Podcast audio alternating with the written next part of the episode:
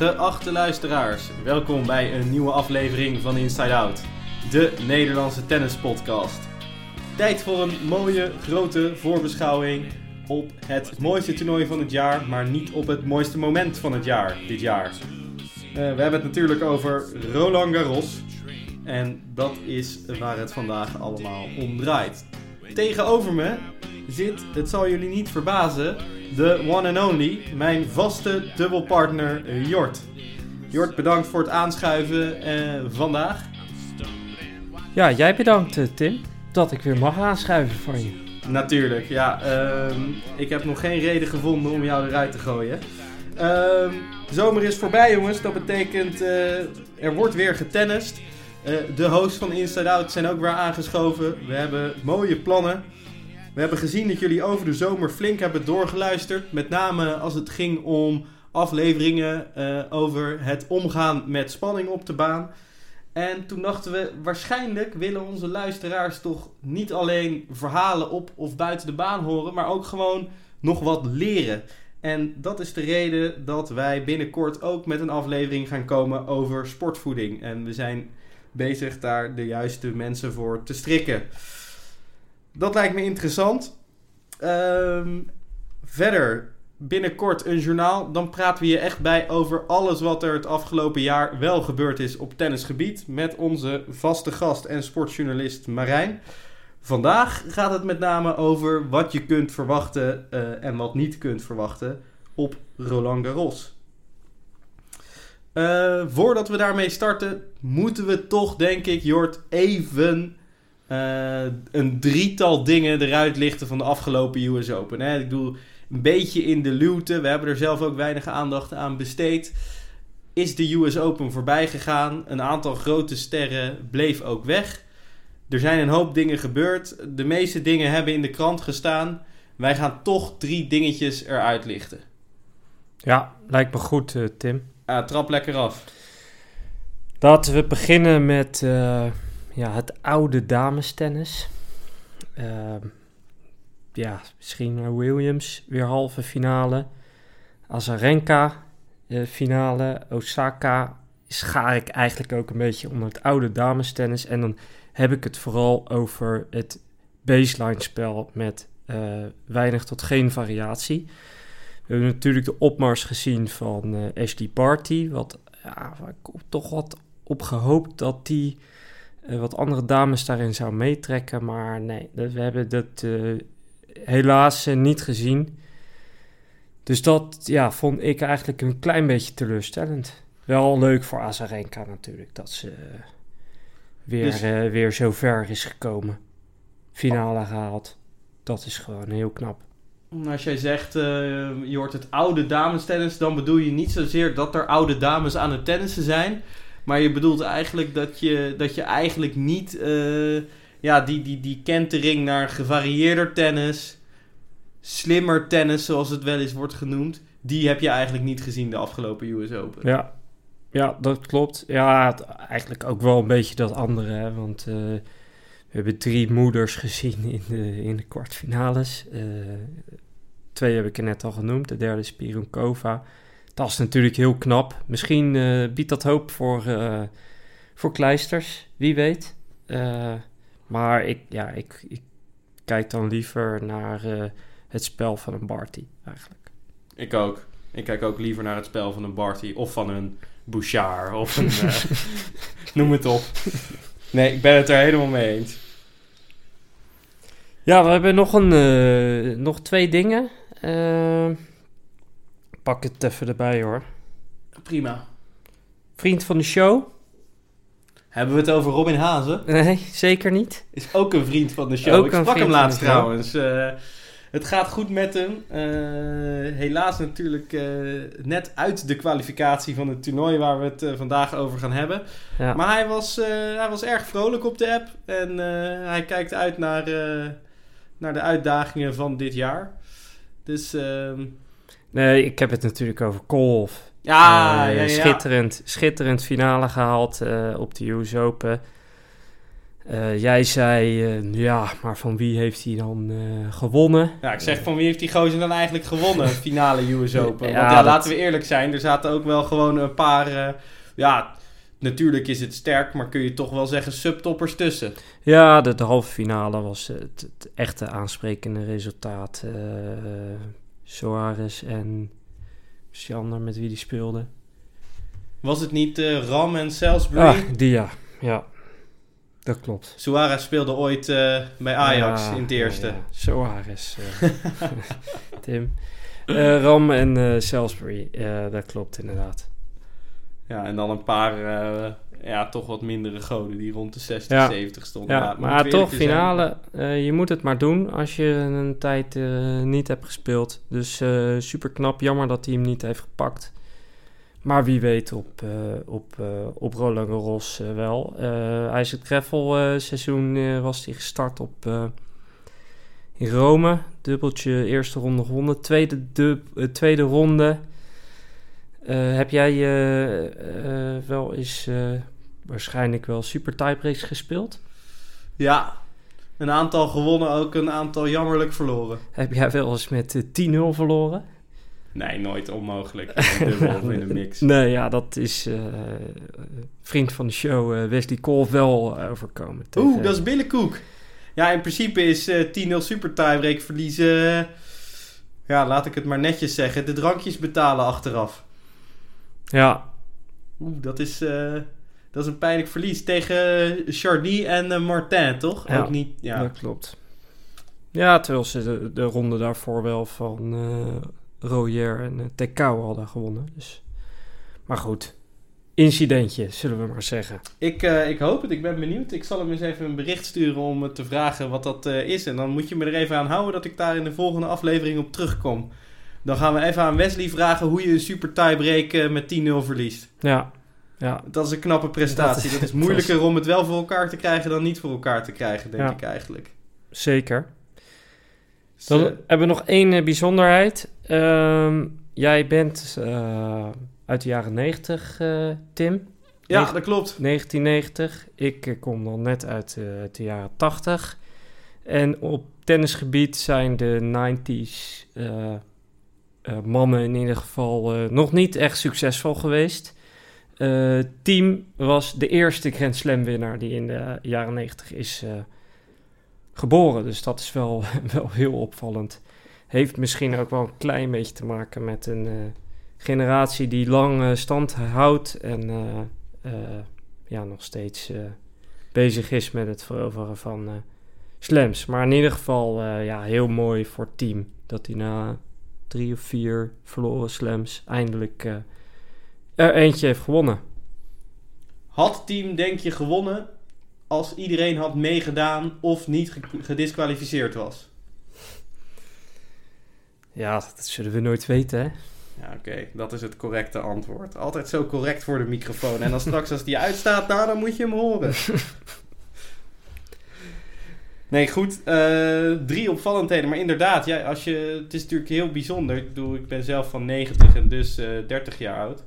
Laat je de microfoon staan. Ja, vandaag. Eh, dan had, had ik niet verwacht dat, dat dan eigenlijk hè, op, op het moment dat ik 30 was, pas de eerste, zeg maar, gene uit de 90s pas een slam zou winnen. Dat is een, een opvallend detail. Goed, eh, genoeg over de US Open. Eh, volgende week praten we daar nog eh, in een stuk meer detail over. Belangrijk om over te schakelen naar waar het eigenlijk om gaat, namelijk de grote Roland Garros voorbeschouwing. Misschien even beginnen met, ja, zeg maar, de setting. Hè? Dus Roland Garros wordt in principe gewoon helemaal volgens normale, normale schema eigenlijk afgewerkt. Wat dat betekent is dat we hebben gewoon kwalificaties. We hebben het normale complex eigenlijk hè, op het publiek na. En er mocht natuurlijk wel wat publiek zijn. Steeds minder wat ik begreep. Hebben we een normaal Roland Garros. Ehm maar een aantal spelers ontbreken natuurlijk. Dus misschien eh, eerst eventjes voor alle luisteraars, hè, voordat we gaan bespreken eh, wie er goed is en wie niet. Wie zijn er überhaupt bij? Of misschien makkelijker, eh, Jort, wie zijn er niet bij? Ja, over de mannen valt dat best wel eh, mee. Eh Federer is er natuurlijk niet bij. Ehm, vorig jaar nog wel halve finalist. Dat lijkt alweer heel lang geleden, maar dat was vorig jaar. En Kyrgios is er niet bij van de, van de aansprekende namen. Ehm, Dat valt inderdaad dus wel dat mee valt, eigenlijk. eh, valt heel erg mee. Het is gewoon een volwaardig, volwaardig toernooi. Dat klinkt heel goed. Als we bij de vrouwen kijken. Bij de vrouwen ligt het ne- net even wat anders. Bart die doet niet mee. Eh, Andrescu doet niet mee. Die doet natuurlijk het al, eh, al niks. Ehm doet dan nog meer niet mee. Nog een top 10 speelster. Jij het? Anders moeten we even het lijstje erbij pakken. Even kijken, Halep speelt. Svitolina speelt. Is inderdaad Barty niet. Osaka niet. Ah, Osaka ook niet. Ja, nou, ook, ook geen kleine naam. Nee. Nu heb ik eh, één, eh, één idee hierachter. Denk je dat het komt omdat bij het mannentennis er eigenlijk best wel veel spelers die nu erg hoog geplaatst zijn uit Europa komen? Terwijl je bij de vrouwen zie je inderdaad Barty moet van ver komen. Een aantal Aziatische speelsters moeten van ver komen of uit de US komen. En eigenlijk bij de mannen zijn het toch met name Europeanen. Ja, het kan. Ehm, maar Osaka, die, was, die was gewoon niet meer fit na de US Open. Die heeft de US Open gewoon meegedaan. Andrescu is ook niet fit. Ja, oké, maar dat iemand uit En de verder US, valt- de US Open meedoet, dat is ook nogal wie dus, toch? Ehm, ja, op wie doe je dan? Bijvoorbeeld Osaka, Ja, die, oké, nou goed. Ja. die daar traint en doet. Ja. Maar Nou goed, ja, maakt niet uit. Ehm, bij de mannen dus een volwaardig veld. Bij de vrouwen eh, een iets minder volwaardig veld. Waarbij we eigenlijk zagen dat uit de top 5 of de top 6 doen er drie niet mee. Dat betekent dat Kiki gewoon bijna eh, vierde geplaatst was. Is in dit geval vijfde geplaatst. Ja. Ehm, dat is lang niet gek met zo'n deelnemersveld. Ehm, nou, misschien eventjes aan de luisteraars. eh, de grote voorbeschouwing. Wat willen wij eigenlijk doen? Eh, we hebben voor de mannen en vrouwen onafhankelijk van elkaar een eh, lijstje gemaakt. Met de winnaar, de surprise en de tegenvaller van Roland Garros. Dus daar gaan wij het nu over hebben. Maar voor we dat gaan doen, wil ik jullie natuurlijk ook vragen om eh, lekker met ons mee te spelen. Nieuw concept. ehm, wij gaan onze visie geven hierop.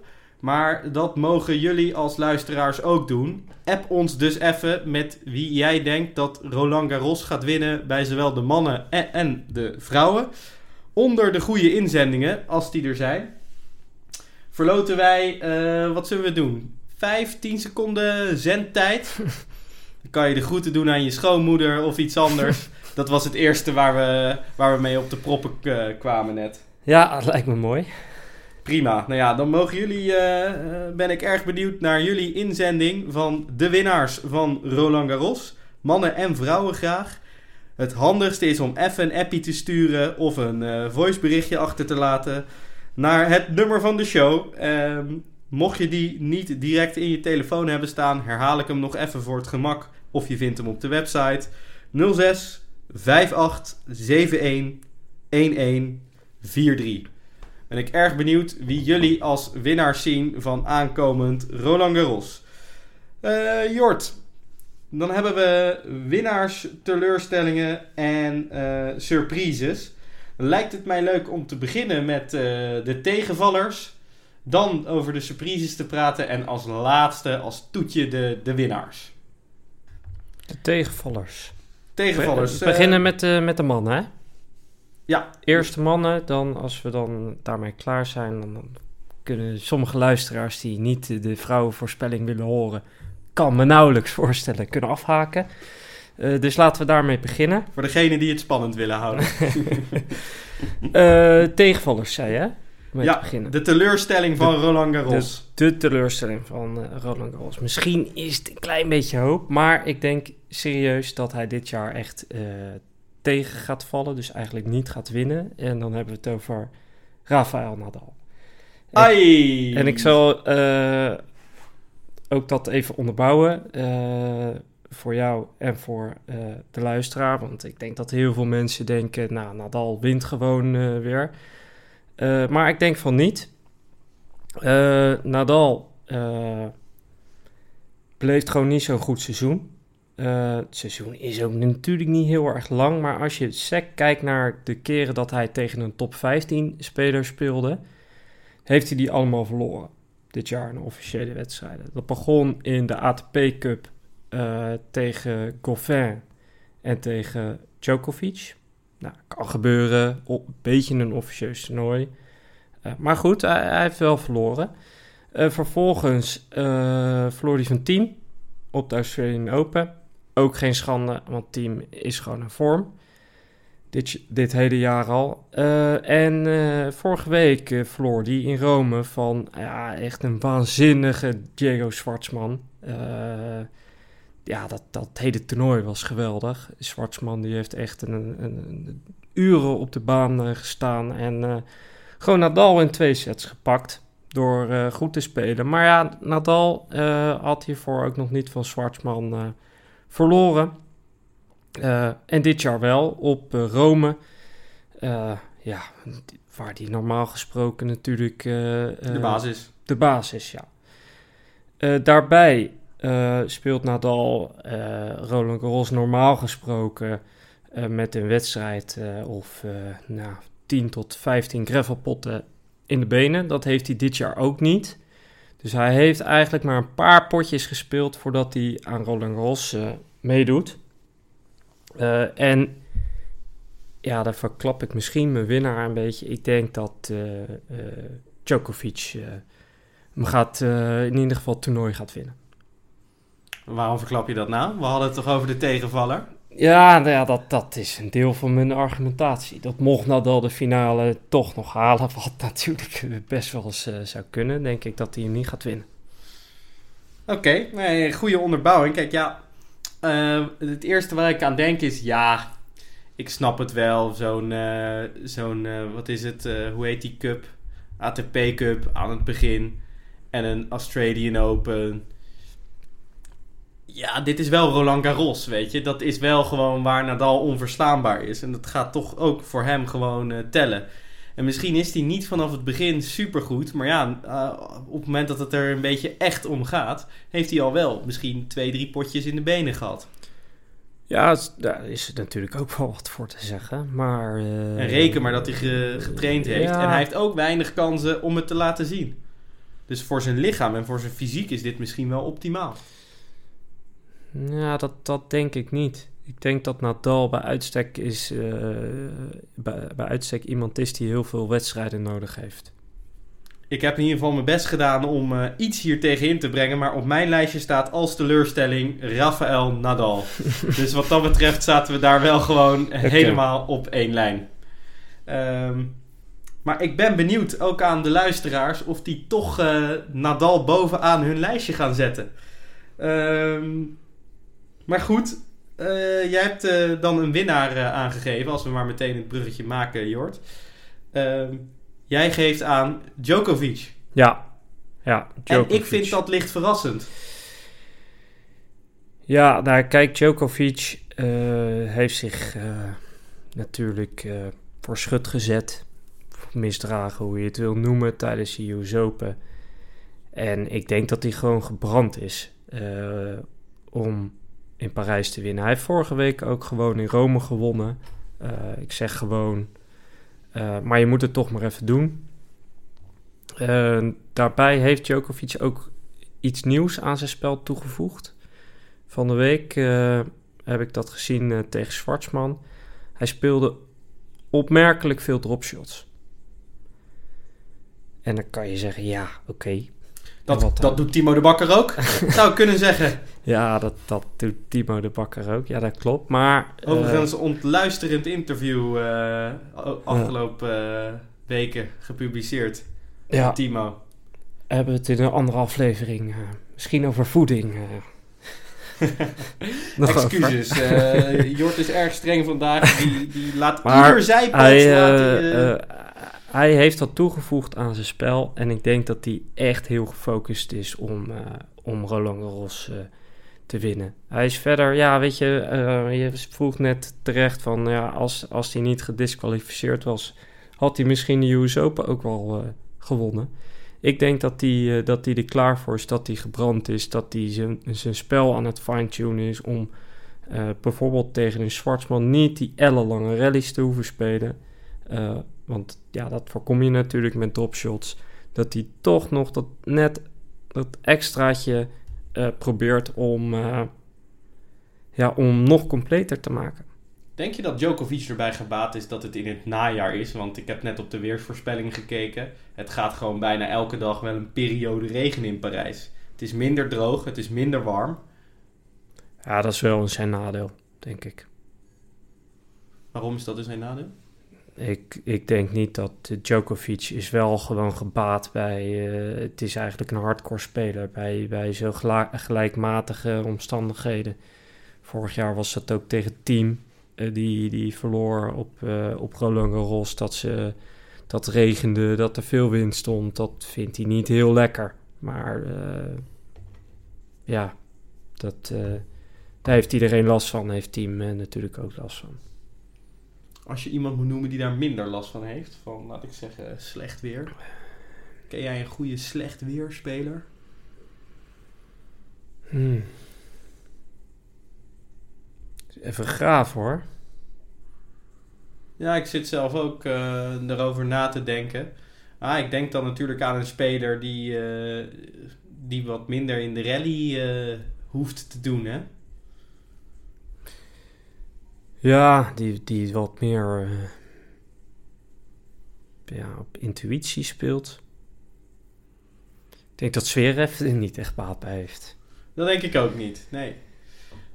Nee, het is, uh, het, is, het, is, het, is, eigenlijk lastig te noemen. Nou, mis, misschien wel Nadal. Die, die toch wel vrij stoïcijns gewoon zijn ballen kan slaan.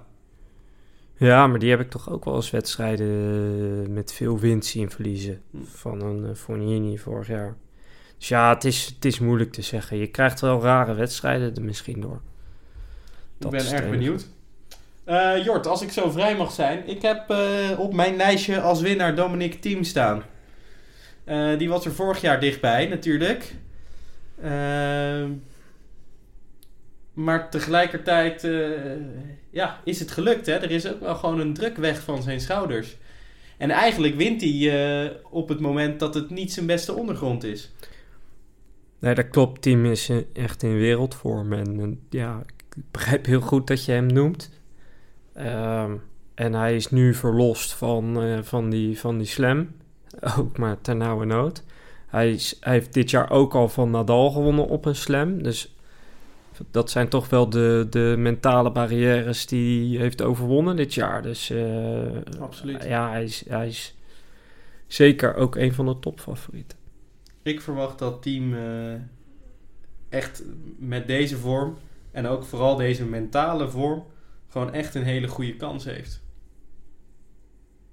Ja, hoe zit het qua plaatsing uh, dit jaar? Ik weet niet, hebben we het daar al over gehad? Wat, wat zijn de top 4 geplaatste bij de mannen? Uh, Djokovic, Nadal, Medvedev en team. Ja, oké, okay, perfect. Ja. Dus er moet nog gelood worden. Um, dus het is ja, de vraag waar het team bij komt. Maar het is dus of de helft van Djokovic of de helft van Nadal voor Dominic Team. Ja, zeker. Oké. Okay. En dan uh, ja, misschien uh, het allerleukste gedeelte is uh, de surprise. We hebben de surprise niet heel nauw gedefinieerd. Maar voor, voor mij is het iemand waarvan je zegt, die zat er al een tijdje aan te komen. Het verbaast mij niet als die in één keer kwartfinale haalt. Of halve finale haalt. Of misschien wel meer. Dan ben ik benieuwd of wij weer dezelfde hebben. Begin jij maar, uh, Tim. Dat is goed, dat is goed. Dus uh, ja, ik was op zoek naar een surprise. Dus ik zoek eigenlijk een uh, jonge speler. En het liefst iemand uh, die, die, die als die ver komt, dat ik echt een tijdje kan zeggen. Maar toen zei ik het al. En dan hè, zit ik dus iets minder op een beetje usual suspects. Als je een Deminauer noemt of een Rublev noemt. Dus ik, eh, ik ben nog wat verder gaan kijken en ik ben uitgekomen op een eh, jonge Serviër. Miomir Kecmanovic. Ja, ehm, dan zou je denken, wie is dat? Nou, dat is een Servische, Servische jongen van eh, net iets ouder dan eh 20. Die zeg je van, nou ja, maar die heb ik toch op de sheet van Rome zien staan. En die verloor eerst een rondje van ene Nishioka. Ja, dat is allemaal waar. Ehm, maar toch wel een, echt een, eh, een echte dark horse die de week daarvoor het Robin Haase welbekende ATP Kitzbühel eh won. En ehm, dat waren niet per se de allermeest aansprekende namen. Maar het is wel een jongen die jong is, gretig is, goed uit de voeten kan eh, op gravel. En misschien nu wel op Roland Garros zijn, zijn doorbraak gaat beleven. Dus mijn stem gaat naar hem. Ja, mooi. Ik, ik- ja, het zou leuk zijn als eh, zo'n speler eh, ver komt. Het- ik, had het niet verwacht dat je hem zou noemen. Ja, dit Ik, is zal, ik, ik was een beetje bang dat je dezelfde, dezelfde als ik had. Maar eh, ik heb als verrassing Caspar Ruud, een jonge Noor. Snap ik ook heel goed. Nummer 30 van de wereld. Ehm, ja, is, op, is wel echt een gravelspeler. Dus ja, dat, daar heeft hij natuurlijk nog niet heel veel op kunnen spelen dit jaar. En staat wel nummer 30. Eh haalde ook eh, in Rome eh halve finale. Tegen Djokovic ging hij er al in twee sets af. Maar ik denk dat die jongen eh, dit jaar echt heel goed gaat doen. Zullen wij sowieso even één kleine side bedje doen om een sixpackie leffe blond? Wie van die twee er verder komt? Ja, ik vind het goed. Nou, dat vind ik een hele mooie. Dan staat die vast. Ja, Eh, dan drinken we die de volgende aflevering drinken we die wel op. Dan wordt het misschien nog eens gezellig bij Inside Out. Maar eh, ja, leuke naam. Goede naam. Ik snap het heel goed. Casper Ruud. Ja. Ja, die, hij, hij is al een aantal jaar is die ehm, ook in de Zuid-Amerikaanse clay swing speelt hij goed. Ehm, komt hij af en toe ver. Nou, dan hoor je een tijd eh, even niks van hem, omdat hij op eh hardcourt beduidend minder is. Maar ja, hij is wel echt een van de jongere eh, echte gravelspelers. Je noemde net al iemand tussen de Minauer en Rublev. Dat zijn natuurlijk, en, je hebt ook natuurlijk Auger Aliassim. Eh zijn natuurlijk allemaal jonge spelers. Heel goed, maar wel hardcore spelers. Dus ik denk eh, dat hij eh, ja, met een beetje een goede loting best ver kan komen. Leuk. Ja, Nou, dan denk ik dat we voor wat betreft het mannentoernooi er doorheen zijn. Ehm, ik heb een aantal leuke namen gehoord. Eh, tegenvaller waren we het over eens. Winnaar en surprise niet. Ehm, laten wij schakelen naar eh, het vrouwentoernooi. En dan ben ik benieuwd welke teleurstelling jij hebt opgeschreven. Eh, ja, die keuze was wel eh, ruim. Want er zijn veel dames niet in vorm of, of niet fit. Of, nou goed, ik ga voor Kiki Bertens als teleurstelling. Wow. Ja, die, die heeft opgegeven vandaag of, of gisteren in de, in de week eh, voor Roland Garros eh, met een blessure. Daarvoor ook eerste rondje verloren in, eh, in Rome. Dus ik denk gewoon niet dat ze het goed gaat doen. Ik denk niet dat ze heel goed uit de coronaperiode is gekomen, met wat voor reden dan ook. Maar ja, ik hoop natuurlijk dat ze mij wel gaat verrassen. Maar ik denk het niet. Eh, kijk, ja, in principe is ze natuurlijk op gravel gewoon goed. En misschien is er wel wat minder druk als vijfde geplaatste. Ja, dat is misschien, eh, misschien wel lekker, ja. Maar ik snap je keuze hier eh, ook heel goed, Jort. Berten stond hoog op mijn lijstje. Maar ja, ik mocht maar één iemand kiezen in, in deze rubriek. Ik heb Svitolina gekozen. Eh, die is volgens mij vierde geplaatst. Of misschien wel derde. Ehm, en eh, ik denk gewoon dat zij gewoon... eh, eigenlijk precies wat jij zegt... ook niet goed uit die corona-periode is gekomen. Hè, misschien een beetje beïnvloed door wat ik op de socials heb gezien. Veel vakantie, veel gereisd, veel met andere dingen bezig. Misschien wordt er op de achtergrond heel hard gewerkt, maar zeker ook omdat zij, volgens mij was het vorige week of twee weken terug, echt heel dik eh, eraf gehaald is. Ik eh, moet dat even terugzoeken. Maar zij verloor, zij werd echt heel hard van de baan geslagen. Wat vind jij van die keuze? Ja, die- snap ik. Kijk, je kan eh, voor Vitalina eh, gaan, maar je kan ook net zo goed voor iemand als, als Kenin gaan. Ze lijken gewoon allemaal, eh, of een heel aantal van die vrouwen uit de top 10 of net daarbuiten, lijken gewoon niet helemaal lekker eruit te zijn gekomen. Het is natuurlijk ook wel breed. Eh, en, en iemand als Vitolina moet het wel echt hebben van haar fitheid, van haar ritme. Eh, omdat ze zelf niet zoveel ballen wegslaat. Dus ja, weet je, als je dat net even niet hebt, kan het zomaar dat je... Ik heb het even opgezocht trouwens. In Rome haalden ze drie games in, eh, in een potje. En ik vind voor iemand als Vitolina, iemand die normaal vrij steady speelt, die best een wedstrijd kan verliezen, maar hem dan eerder 6-4, 6-4 verliest. Als die 6-3, 6-0 gaat tegen Vondrousova, dan zeg ik, Svitolina gaat ook op Roland Garros tegenvallen. Ja, En eigenlijk is dat voor mij wel een bruggetje, Jort, naar eh, mijn surprise. Ja, als je dat een surprise mag noemen. Maar Vondrousova, ja, die heeft het al eens laten zien op Roland Garros, of in ieder geval. vorig jaar. Natuurlijk de finale gehaald. Ja, En ehm, ja, eigenlijk precies andersom. Die racht eh Svitolina 6-3, 6-0 van de baan af. En eh, dan staat die op mijn lijstje om toch, ja, ATP of eh, WTA 19, toch te verrassen. is dat de surprise of de, de winnares? De surprise. Oké. De surprise. Ja, dus het is misschien niet een, een, een supertalent of iemand van wie, waarvan je nog nooit gehoord hebt. Maar ja, je zei al, het is breed. Ik moet iemand aanmerken die het wel echt goed gaat doen. Ja, En dan zet ik in op eh Vondrousova. oké. Ik eh, zal het kort houden. Ik ga voor de wederopstanding van Ostapenko. Oh, dat mag je ook wel toelichten. Want in principe stond die gewoon dik achter tegen de grootste teleurstelling volgens jezelf. Ja, dat, eh, dat klopt. Alleen ze heeft zich wel, eh, wel teruggeknokt. En ze heeft, eh, ze heeft natuurlijk eh, Roland Garros ooit nog gewonnen. Dus nee, ik, ik denk dat het met, met het komende vrouwentennistoernooi eh vooral gewoon één grote tombola is.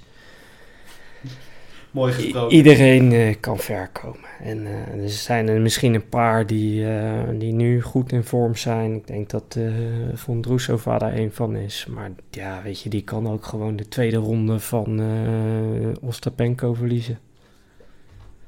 Nou goed, Jort, hou ons niet langer in spanning. Wie wint Roland Garros bij de vrouwen? Simone Halep. Vind ik een hele... Makkelijk, hè? Hele makkelijke keuze. ja, natuurlijk. Stond ook op mijn lijstje, maar het is misschien ook een beetje omdat ik dat graag zou zien.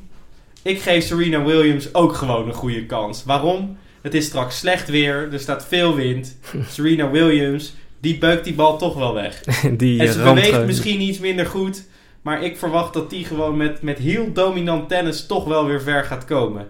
En weet je, ze was ook weer niet slecht op de US Open. Helemaal niet. Dus met één goede week kan ze gewoon Roland Garros winnen. En makkelijk ook. Eh, natuurlijk heb je wel dames als Halep. Maar ja, ik ga gewoon voor Serena Williams. Ja, vind ik mooi. Ja, vind ik, eh, vind ik heel mooi. Ja, Halep die, die heeft natuurlijk Rome gewoon gewonnen. Die is gewoon fit. Natuurlijk, natuurlijk. Dus die, die gaat ook zeker eh, die gaat het niet slecht doen. Nou goed, eh, luisteraars, jullie hebben het al gehoord. eh eh, Jort kiest voor de combinatie Djokovic-Halep. Waar- Daar is hij waarschijnlijk niet de enige mee. Dus hij loopt waarschijnlijk met honderd andere luisteraars vrolijk mee voor die zendtijd. Zelf heb ik de combinatie Team Serena Williams. Misschien iets minder voor de hand liggend, maar nog steeds voor de hand liggend. Ik ben benieuwd naar jullie inzendingen.